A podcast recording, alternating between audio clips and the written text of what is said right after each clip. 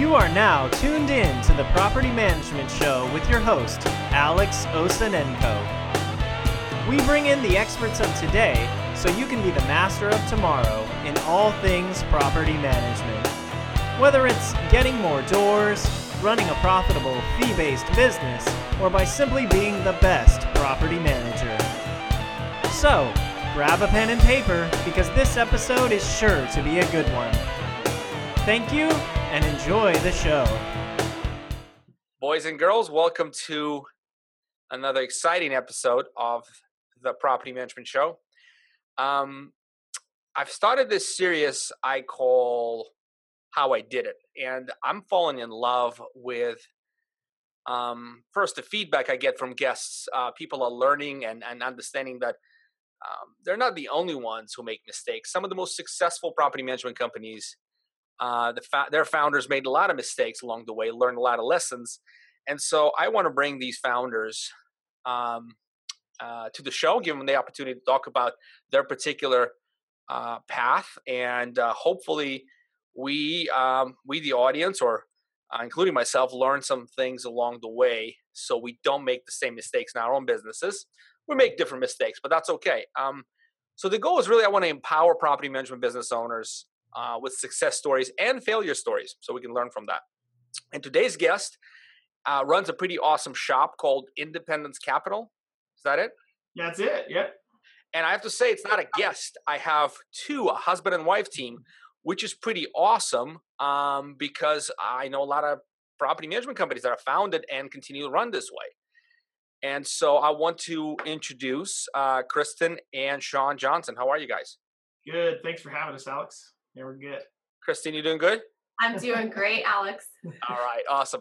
Good to hear from you. So let's hit this out of the park with the most harrowing story that you can tell about your business venture. First of all, clue us in before we go there. Clue us in a little bit how long you've been in business, where you are today, and then go right into your biggest fall. Yeah. So we uh, we manage about 500 rental properties. We've had a high of about 615. Uh, most of that is uh, single family homes. Uh, the multifamily stuff we use is fourplex, sixplex, and less and lower. So uh, we've been in business for six years now.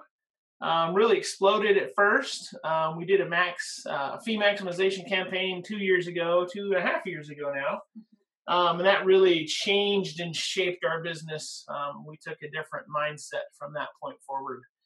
Um, so yeah, that's kind of the gist of who we business. Chris and I, we share a lot of. Well, she's the brains behind it. I just uh, I just work in my back office and So, Shawn, do you- are you more sales oriented and Kristin more systems oriented, or is the other way around? How do you guys split work? Yeah, it's it's interesting. Kristin and I have a lot of uh, similarities in our in our skill sets. Kristin's very numbers uh, driven, and I'm not numbers driven. I'm I'm a helicopter pilot, and I have an attention span of about that long, you know. So I've got to be like actively doing something all the time. But um, we split roles. I I op- I'm more operations, um, so I oversee the property managers, the assistants, and Kristin is more over the sales and the accounting side of the business. So Shawn does do a lot of our in-house marketing uh, type stuff, which is kind of interesting. I have a degree in marketing, but I don't have a huge passion for it. um, but Shawn's kind of got a creative brain, so he he oversees a lot of the uh, marketing that comes out of the So office. the growth, the Yeah. growth. Uh, so, so to get growth is you, Shawn. To digest growth and be able to operate against it is you, Kristin. More yeah, less. so I I handle a lot of the um, the sales processes, I guess. So we over I oversee our BDM, um, and I do really well going out and talking to new owners and onboarding new business. Um, I kind of have a knack for that. Um, and I don't like that, but I like the see marketing and sales are two different things in my opinion. Absolutely. And I love the marketing side of it, but I'm not a huge fan of sales. I tell you what, I can I can pull in a new client, but I don't like doing it. So here's a side question: What is it with pilots and the attention span? I don't know. I don't know, man. It- When you're in the cockpit, there's so much going on all the time that it's just doing that for so many years. It really shapes your attention span to a short one. because you want action, you know. It's really especially terrible when he's trying to drive a car and he's like texting and looking at his iPhone and his Yeah, watch. I'm and very just busy. like, focus on what's happening in front of you, man. That's interesting because you know Steve Rosenberg, right? Oh yeah. I, I, I know Steve good. Yeah, Steve's, Yeah. he's same way as I am. he, well, so and yeah, I have to constantly pull him off squirrels. Like him and I doing another podcast together, and he's like, "Oh, squirrel, squirrel." I'm like, "Steve, come on, man! like, Yeah. there's a lot more to unpack here." Yeah. I call it uh, shiny object syndrome, and I have it. So That's all, really good to know. I, I- you know, I did not know that. You, you, you have to jump from instrument to instrument. Keep in mind of all these things. Every the, the machine is has so many little aspects to it. I get it. I get it. So let let's go right into the into the failure. Let's like what what do, what do you guys say your biggest sort of oversight and how'd you you know how'd you fall apart and how you pick yourself up? Sure, sure. I think our biggest, in my opinion, our biggest failure is kind of twofold. We brought on a, a property management company. Well, we bought a portfolio. Um, in in that process, it was a portfolio of 295 doors, and um, that was the contract. And in the due diligence, we missed um, that there were several properties that were actually not legitimate contracts Ooh. from the people. Yeah, so it hurt. There's about seventy thousand dollars in lost um, purchase, I guess you would call it. So In lost value, I mean, it, lost value. Yeah. so- sorry, I'm just really curious. Is are those phantom contracts? Like, why were they there? Like, what was the what was the reasoning? behind Yeah, so um, I think we were dealing with um, a dishonest um, seller. So really, And- kind of what he had going on was he he had these properties in his portfolio, and they were legitimate contracts for the most part. At some point, yeah. Yeah, but he on in the meantime that he was trying to sell them to us, he also had them listed for sale on the sales market.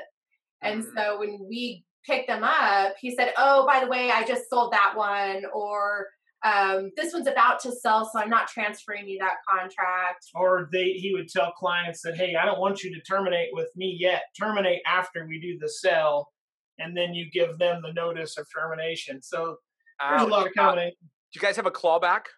We did so we had a clawback only specific um, to a client that had larger than a certain percentage of the portfolio. I got you. And the clawback was not specific on doors in six months or a year. I would totally do that was a failure. I would have learned, uh, you know, do that different now. Um, that was a challenge. Yeah. the So other failure to that, there's a more, there's a little bit more to that, Alex. And uh, Let's go through it. Let's go through it. yeah, the second thing in that same transition for that purchase was that Chris and I thought we had a really high satisfaction of clients back then, and we brought them all on ourselves, and and uh, a lot of high trust. And we thought that in bringing on these new clients, that they were going to love us just like our other clients, and so we immediately had to, you know, sign them over to our fee structure, and that didn't set well. They were used to a different fee structure prior to, and we're switching them over, and that upset some clients. So we had to back off and take a deep breath and wait. A, we waited about a year before we changed anything again. So that was my second, I guess, tip or learning experience there. and it, and it caused some higher um, some higher loss than we expected out of that portfolio. So What would you say you lost in percentage? Like how many how many clients popped out of 295? What you end up with? You think? yeah, so we lost about seventeen percent. Okay. Yeah. Seventeen percent. Um, Yeah. in in retrospect, if you now can go back and do it or not do it right now, make that decision right before that purchase, would you still pull the trigger? Yes, Absolutely. Yeah. Because highly profitable. Ex- exactly. So my, yeah, my point is, yeah, as much as you fall on your face, you're still and and you know it's a lot of. Um, I think it's a personal expense. Um, I I think it's and I and I can connect to this when you realize like you, built your client base and they love you and they know who you are and they know what you stand for and they connect with you. You brought this foreign customer base that is just like rebelling already. yeah, exactly. so how were you able to integrate them because right now you're smiling obviously you're not like overwhelmed and and your hair is not on fire at least, at least i can't see it from here so how long ago was excuse me how long ago was that and how and how did the integration process go Yeah, so that was in uh, let's see, September of 2014 is when the purchase uh, happened, and we did it as a uh, peel off the band aid method. So it all came in at once. And what we discovered was the previous management company was neglecting a lot of uh, maintenance requests. Um, we had a line out our front door. We were getting over 450 phone calls every single day. Uh, yeah, and it was just that that stuff right there was extremely hard to predict. We hired and staffed on and trained prior to, but none of was expected. so, it, kind of on the flip side of that coin, why that was a really trying time for our office, it also helped us to win over some of the clients, um, both both tenant customers and, and owner clients, because the previous management company had um, told owners and charged owners actually for maintenance um, that had never actually been performed. They had an in-house maintenance company, and so going back to these owners and saying, "Hey, we got this maintenance request. They said that it was reported, but nothing ever came of it." And the owners saying, "Well, I paid for that."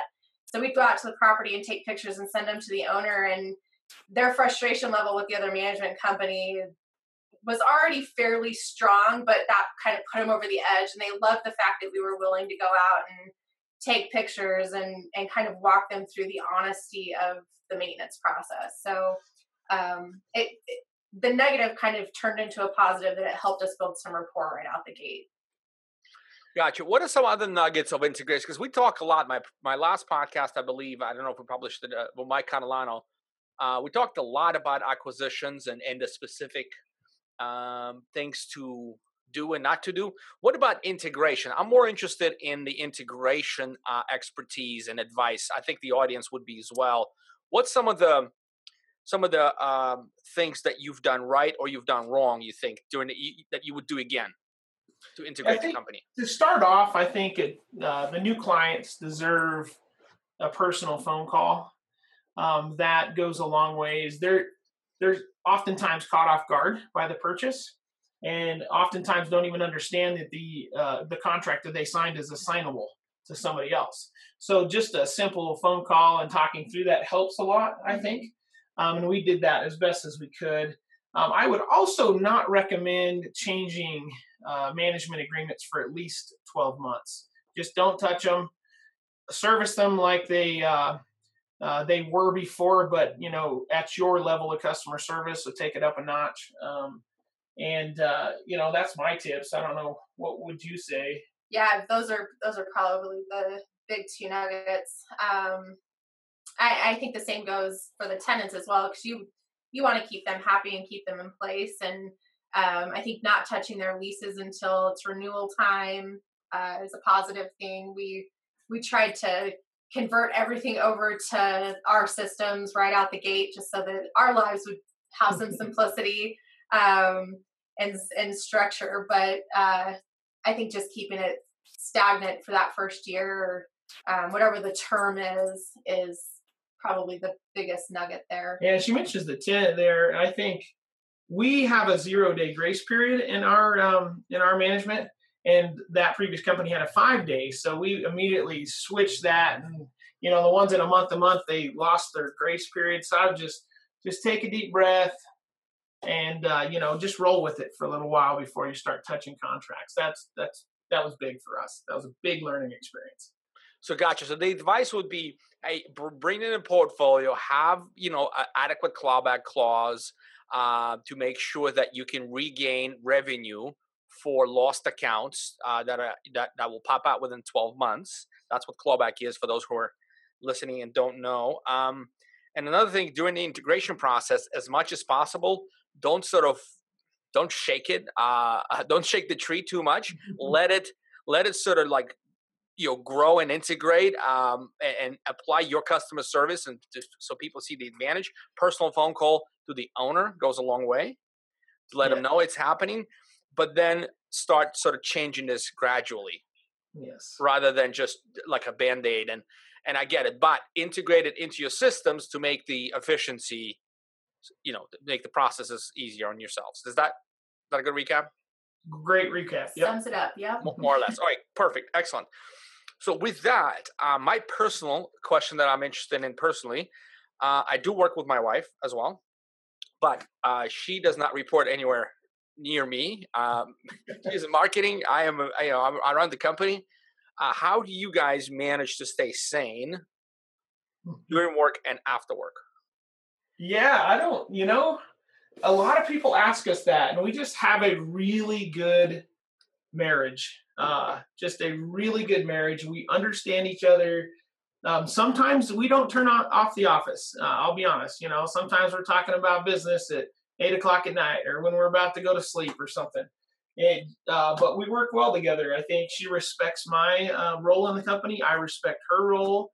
Um, we don't overstep each other. So, say for instance, one of her employees comes to me with a problem, um, I let Kristin handle the problem, and she does the same for me. You know, those things help us not overstep each other's boundaries. So, we do a lot of our best business planning and brainstorming in the evenings sitting in the hot tub Yeah. so it's it's great that we i think a lot of people in property management who have a spouse or significant other outside of property management um, sometimes it's hard for that outside spouse or significant other to relate to what we go through every day so being on the inside of it together, I think it's great because we're able to support each other through it. Um, and maybe I'm having a really rough day and he can talk me off the ledge and vice versa.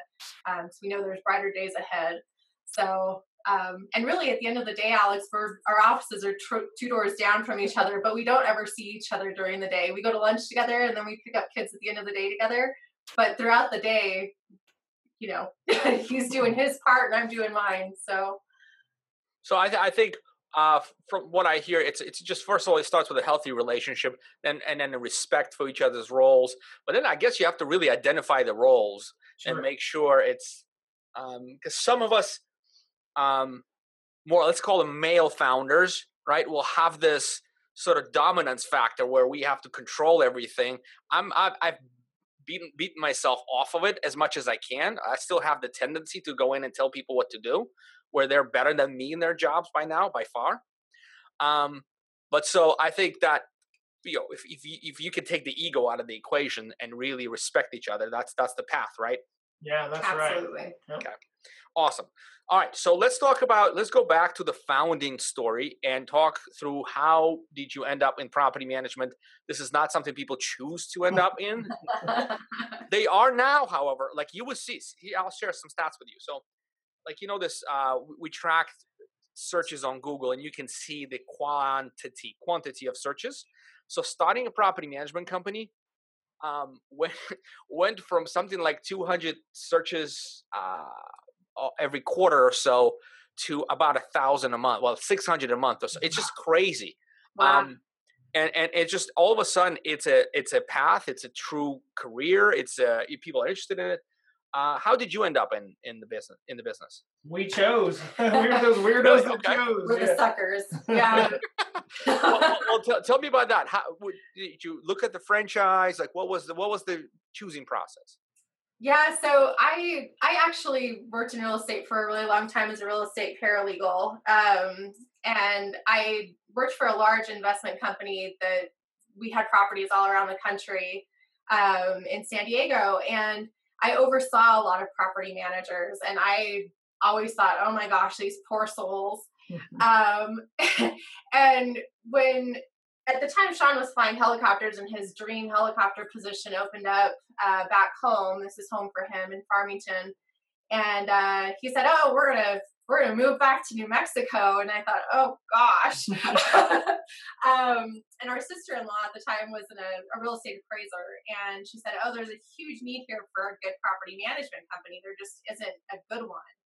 Um, and so we started doing research on it and thought, ah, yeah, it actually seems like there is a pretty good need. And um, at the time, we thought, oh, if we can get to about 150 properties, life will be good. Shawn's flying a helicopter. I can easily manage 150 doors by myself.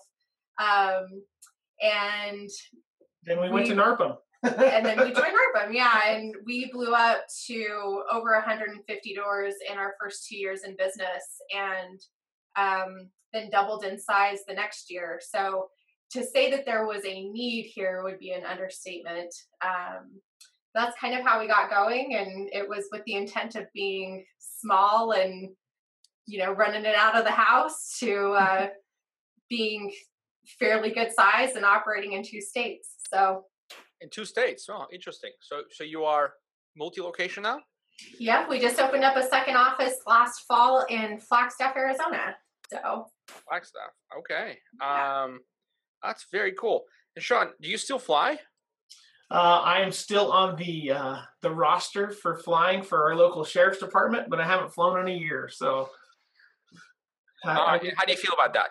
uh, bums me out because I absolutely love it. You know, I would if uh, I would like to get to a point where I can afford a helicopter and just go buy one and tootle around. You know, So, So Okay. property inspections on steroids, right? There you go. absolutely, that's Yeah. that's definitely a business expense. And we've got two offices. We need to fly to Arizona. there's a point of difference for you. As a listener of this show, I already know you care about growing your business.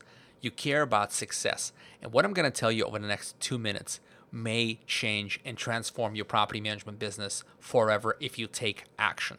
I'm going to tell you a story of two customers who decided to upgrade their websites to a four and a half website. The first story is about Andy Moore. He is in charge of a company called Gulf Coast Property Management. ChooseGulfCoast.com. He went with four and a half website. We launched eight months ago. Over the last six months, two quarters, his owner leads went up by 189%, which results in over $270,000 additional lifetime revenue Andy will receive from the customers gained the new website that he wouldn't have with his old website. The second story is about Jock McNeil with Alliance Property Management, alliancepm.com. Jock saw a 185% increase in his qualified owner leads over the last six months. In his case, it's over 300,000 in annual, in excuse me, in a lifetime revenue ad as opposed to his old website. These are huge numbers. And if you want to play in the top echelon of the property management entrepreneurs today, you need a website and a partner that can get you there. To learn more about our property management websites, visit fourandhalf.com slash grow. While you're there, be sure to request your free website analysis. When you're ready to purchase, you will receive a special podcast discount of $400 off your website. Now back to the show. So now I'm going to unpack this a little bit. Uh, We're going to go back to the founding story. I want to know challenges within the first 100 units because there's a sub, subset of our listeners who are right there and they can't wait. I'm going to I'm going to ask you to to just hold on a little bit and I want to unpack this second office because that to me is is is um, people are doing it that now and I want to know why. So tell me why thought behind it, how, you know, why?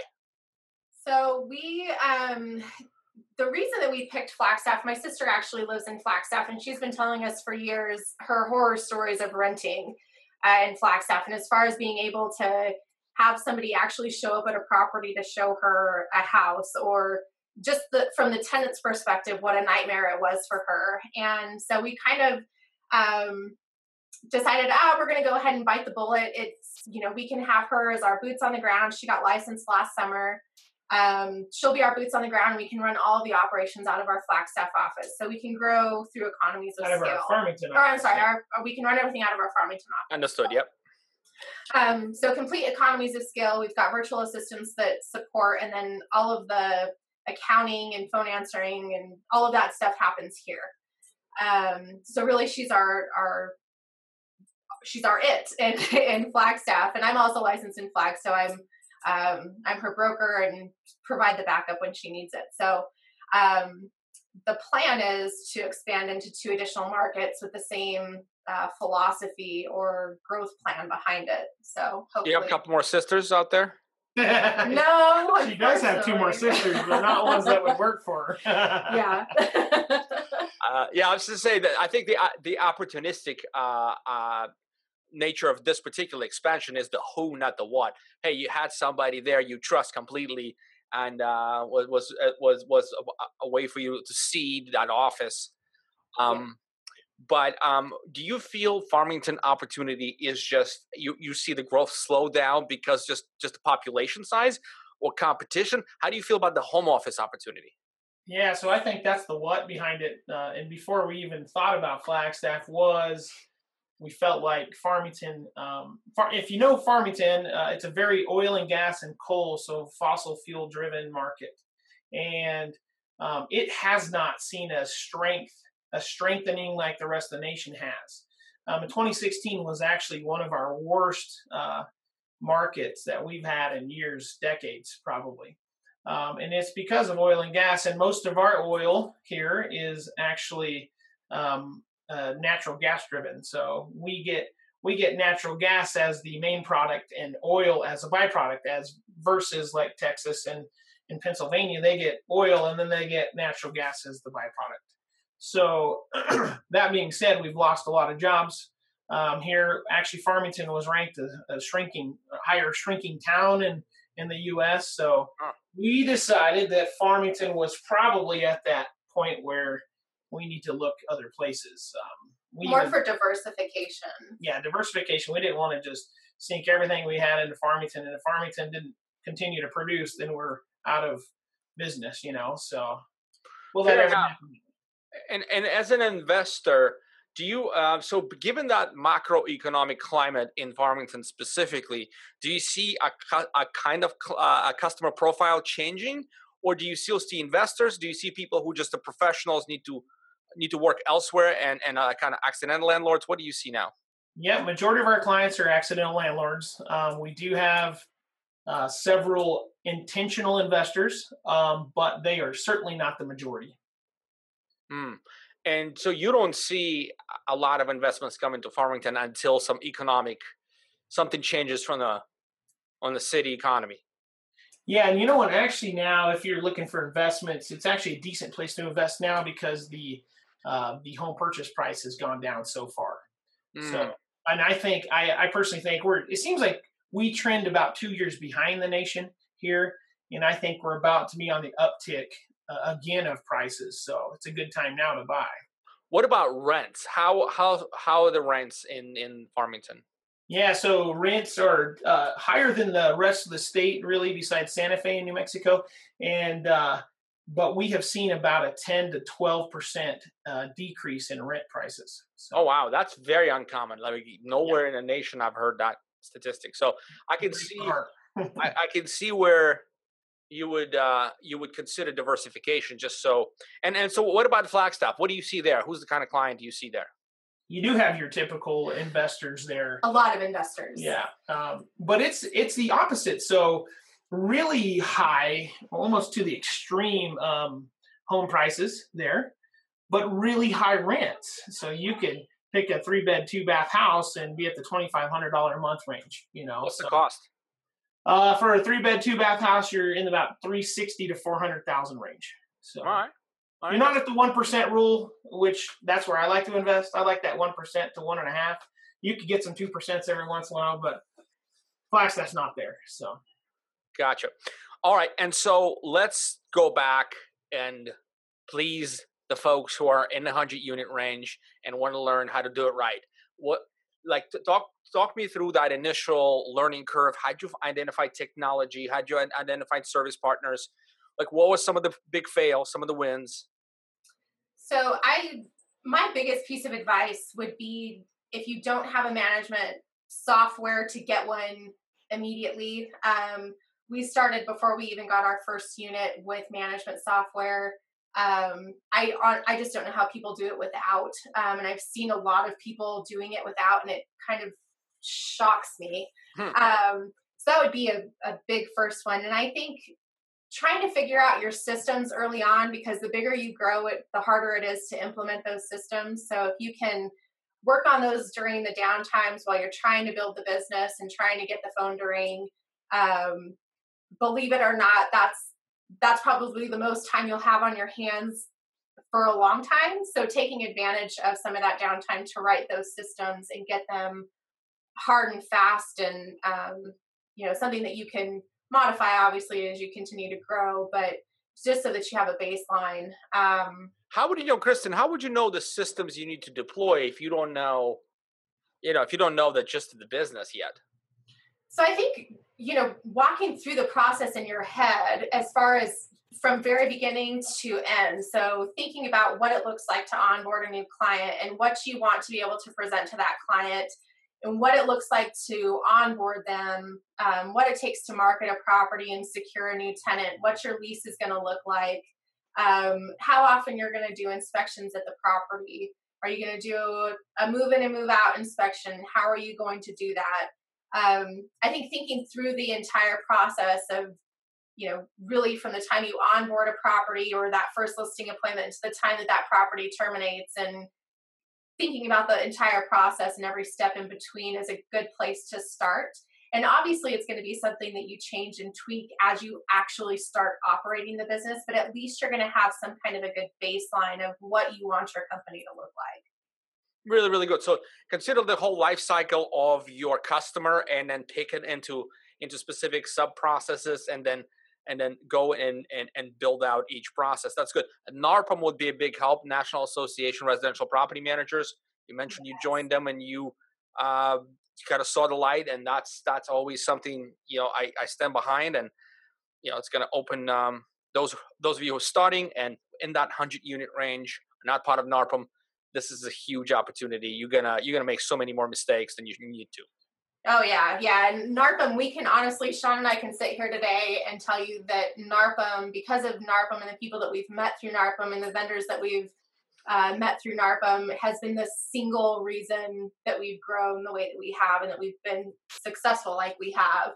Um, and NARPM has a really good vetting process for who they let in the door to be a, an affiliate. Um, so great vendors at your disposal and things that you would never even think of, like um, you know, well, I mean, your service, four and a half, and uh, petscreening.com, and yeah. just the things that you would never know about just starting out. So it's a it's a huge resource. The education is great. Um, the people that you meet, I've never met a more uh, outgoing and willing to share group of people in my entire life. So yeah, I think that was a strong endorsement. So yeah, um, those of you listening, if you're not walking your cat, uh, just go to narpm.org and, and join up and uh, you know um, participate. Um, all right, so first hundred units systems work. You'll never have a better time because it's uh, you are a little slow. The phone is not ringing off the hook, and you can map things out, do it right. Get software before you actually need software, because by the time you need it, it's already it's not too late, but then you are going to be marred into implementation process that's going to suck your life out of you. I know that. Um, uh, what software did you choose, by the way? Appfolio. We yeah. still have Appfolio today. Yeah. Awesome. Awesome. All right. And so the, the first hundred properties, uh, tell me what's some of the mistakes you made specifically? Oh man, probably the first hundred was we were blowing and going and we had this no fear attitude uh, about it, and it it was probably taking on things we shouldn't have. Ah. Uh, we got very selective um, in time, but it took us some wisdom and some uh, you know some cleansing to understand that just because it has a door and a roof doesn't mean it needs to be managed by you you know and uh, not all business is good business so vetting the owner and vetting the the house itself is is something we had to learn the hard way. Give us the example of how you how how to do it wrong and how to do it right. Yeah, so uh, we have what we have now is called our property benchmarking, and it fits a bullet point of about twelve things. And if it doesn't fit that, we don't want it. Um, but things like traveling for 45 minutes to get to a house that's just it's just not economical um, or taking on houses that just have a lot of maintenance and the owner's having a hard time paying the mortgage, it's not going to end up good for you or the tenant um, at that point. So those are some kind of you know we've we've had all those houses that we shouldn't have taken on, and uh, you end up just having an upset client, having an upset tenant, and you're wondering like, wow, we lost money at that gig. You know that's terrible. Or when you look at a property and you're like, ah, you know, you tell the owner this house will bring a thousand dollars a month in rent, but no, I've got to get fifteen hundred because I have to cover fees and the mortgage and all of these other things and being adamant about getting 1500 and you're like That's you know why would i why would i waste my time because it's going to sit on the market for a year and you're going to hate me and i'm going to waste money and time trying to get your house rented? And it's better just to say no not a good fit. This is what we recommend. If you can come back to reality we'd be happy to talk to you but mm. um, i think just setting those expectations up front on what you're looking for and like Shawn said knowing that not all business is good business so a thorough discovery process with an owner interview them as much as they interview you uh, mm-hmm. show that you care this actually helps uh, really really helps uh, the more you listen the more um, you know the, the, better connection you'll build but also the more you'll learn and so so your, your advice is uh, be more selective because um, mm-hmm. you were cowboying this up and what I mean, what? How did? When did you realize that was? How, so this is interesting to me. This is very sort of very typical for the first hundred properties because you got to get revenue somehow.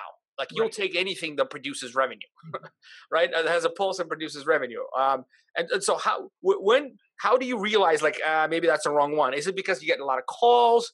What, what's what, how do you find it? I actually out? have a moment. I have a moment where I hit it. So I don't know if Kristin does. We started managing this sixplex, and it was actually a sixplex that was more of a student style living or a flat, and where you would rent a, a room, and it basically had a uh, a pot warmer, a microwave, a bed, a TV, and the bathroom and shower was at the end of the hall.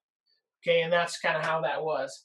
That was the moment in which I realized, you know what, this is dumb to be managing, especially for what 350 bucks a month in rent for each of these units, and and the headaches that came with that. Oh, so and so left the air conditioner on, and now I'm you know, just stupid stuff like that. You just don't want to do it.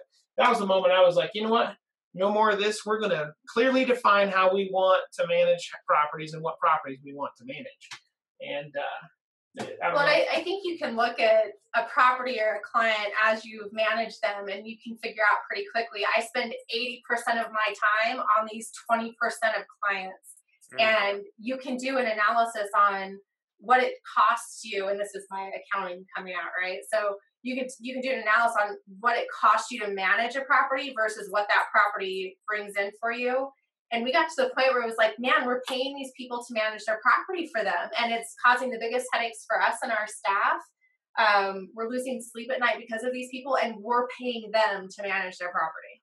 Yeah. So we took it to the next level too, because we had a we had a meeting with a business coach. Um, Todd Breen coached us for a couple sessions or a few sessions, and uh, he's like, I bet you if you started looking at your portfolio, uh, the bottom third of your portfolio, you're spending 80% of your time. And that bottom third is making you no money. It's actually costing you money to manage them.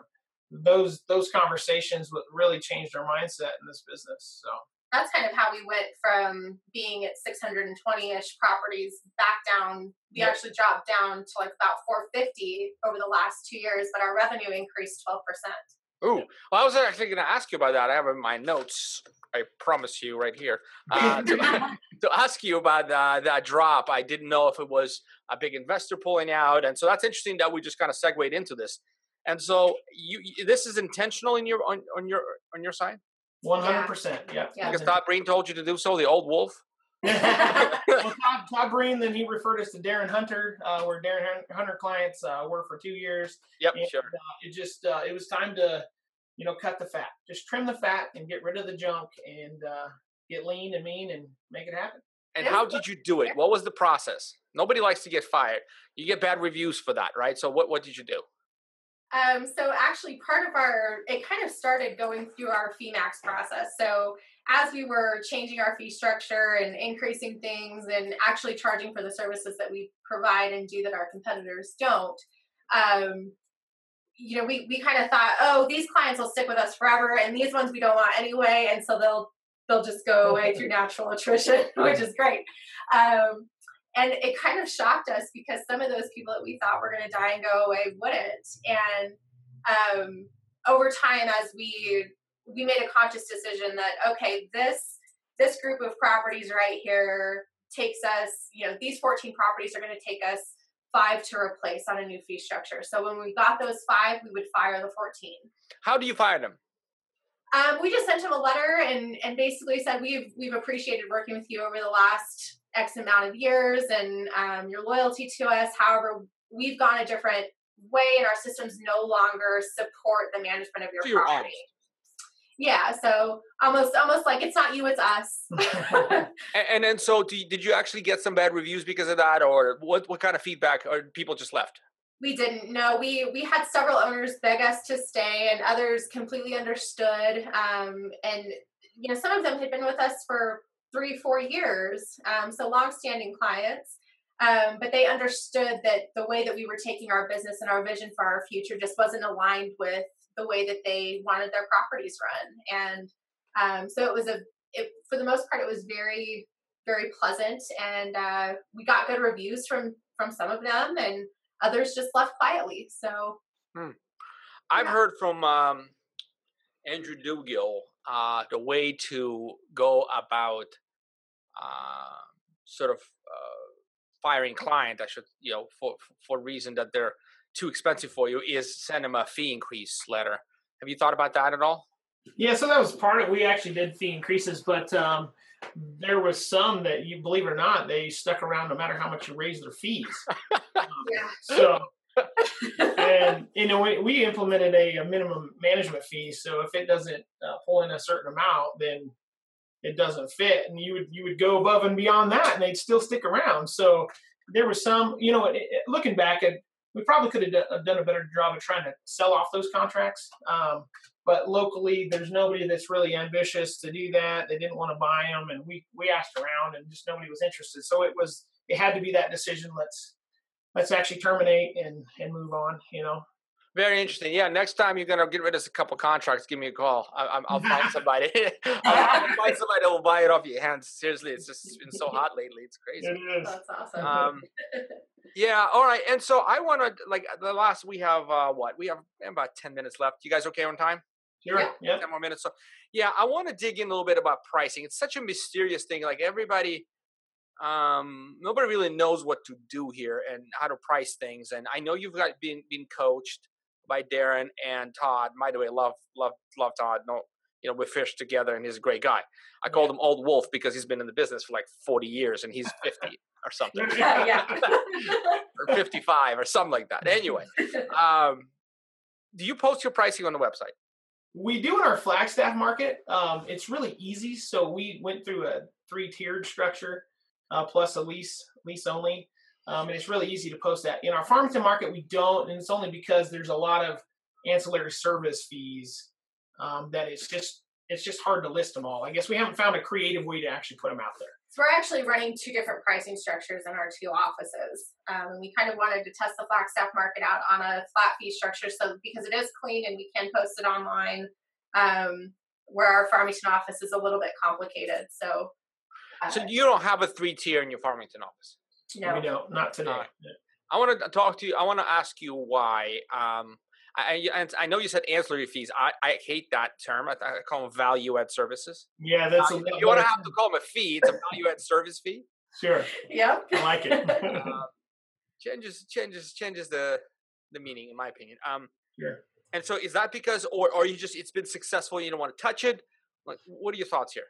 It has been successful. It's been a, it's a mindset to not touch it. Um, we also don't want to. If we did a three tier, we we average about two hundred and I think it's two thirteen a door is our monthly revenue per door. Very good. Yeah, and and we actually have our average rent's only a thousand thirty eight. So for two thirteen, that's pretty good. Um, so we're scared to to make that go down. Is where our fear is for Farmington. It's it's easy to make it go up in Flagstaff. It's new and um, the rents are really high there. So that's why that's kind of why we haven't touched it here. I'd like to touch it because I really want my pricing on our website. Just haven't been able to wrap our head around how to do that effectively. So. How about this? Um, just an idea. Uh, what if you throw in three programs, just like you have been doing, itemize all the value add services, put a price on them, and have your lowest, your lowest tier covering the least expensive tier with all the fees outlined. The middle tier includes some of it, and you have a top tier that includes all of it. That actually kind of connects to your mm, per door like uh, revenue goal.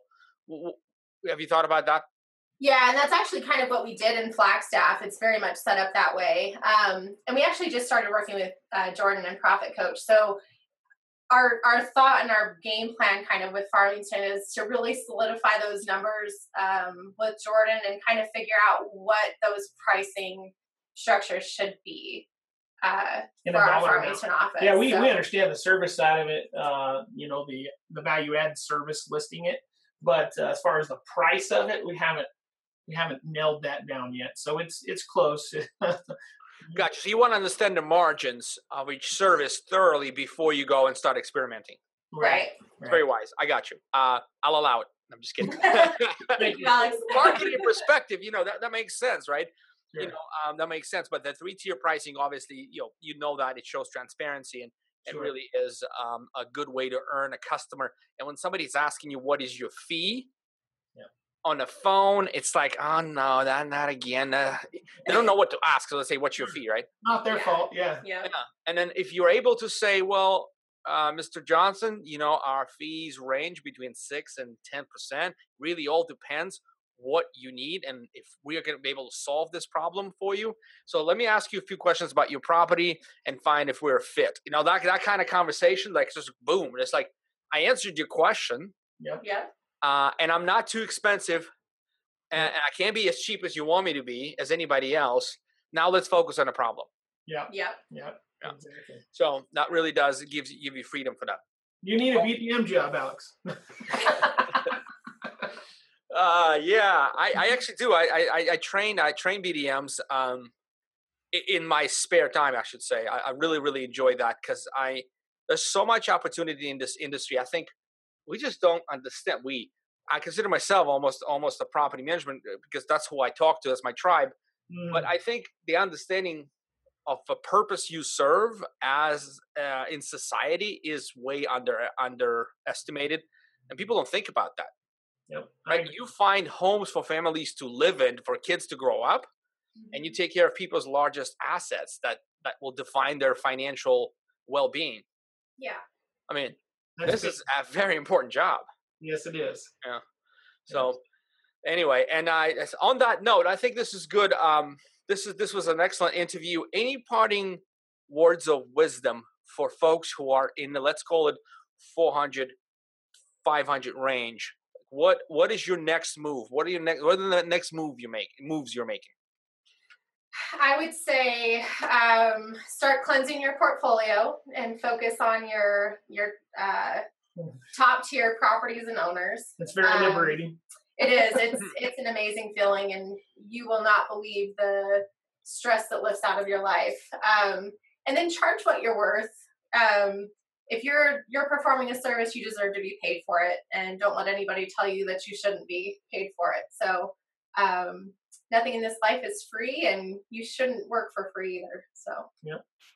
those are those those are good ones by the way did you guys buy your pm grow tickets yet Yes, we we did. have. We'll be there. Thank you very much. and, and so, last before we depart, the PM Grow Summit is the conference that really puts a lot of these top thinkers like Kristin and and and Shawn here together in a room with about 250 more. We keep it at that sort of family, smallish kind of feel. It's not a wholesale conference. It's really only for the folks who are at the level um, and focused on growth. And this is one quote I'm going to finish with, which I read today, and I absolutely fell in love with. You know, people people keep talking about and by the way maybe i need to ask if you have another two minutes let me ask you this um, what do you think what what is the purpose of growth what, what why why business growth is important to you and overall Yeah, well, uh, first of all, it builds morale. Mm, When you're stagnant in a business, it absolutely devastates morale. And, um, you know, you get burnout from that. You could get burnout from growing too, but you certainly are just, it takes the winds out of your sails. So that's my, that's my thought. Growth is, is a healthy way to stay busy and you need, you need uh, repeat clients. You need clients to give you other clients to help stay healthy and to continue a good business. So that's my thoughts. I think we were put on this earth to learn and grow constantly. And um, by being a business owner who uh, is able to drive that kind of growth, you're providing uh, wealth and jobs for for other people, and um, you're contributing to the greater good. So I love that. It wow, that's really really good. Both of you are just combined for this awesome. This is the quote I read. This is actually encapsulates what you just said, Christine. Significant value creation cannot occur without growth. So the failure to scale has social as well as investor and managerial costs. It affects job creation and innovation throughout society. Oh man, like that's from Harvard Business Review. That's it, man. I, am gonna be so I'll sort of learn that over time, and I'll be using that as my own. But you that's know, genius. So who who who quoted that? Who was that? Uh, this gentleman who wrote the article for Harvard Business Review. I will have to email you the name, and those of you who are listening will link up the article in the notes. It's really it's really deep, kind of a of stages of growth in the company. I don't know how helpful this would be. It was it was a little deep for me. I, will be honest with you, but there's some really good stuff I fished out of there. I love it. Awesome. It's good stuff. Thank, Thank you guys. Appreciate it. I'm going to throw a plug. Don't miss the conference. It was amazing the last two years. I appreciate it, Shawn. PMGrowthSummit.com. Go there, get your tickets. Don't be stingy. That's the investment. Um, will pay dividends for a long time. Yes, Absolutely. it will. Thanks, Alex. Thank you very much for your time. You have a great evening, and uh, thank you for listening. Yeah, man. Thanks, Alex.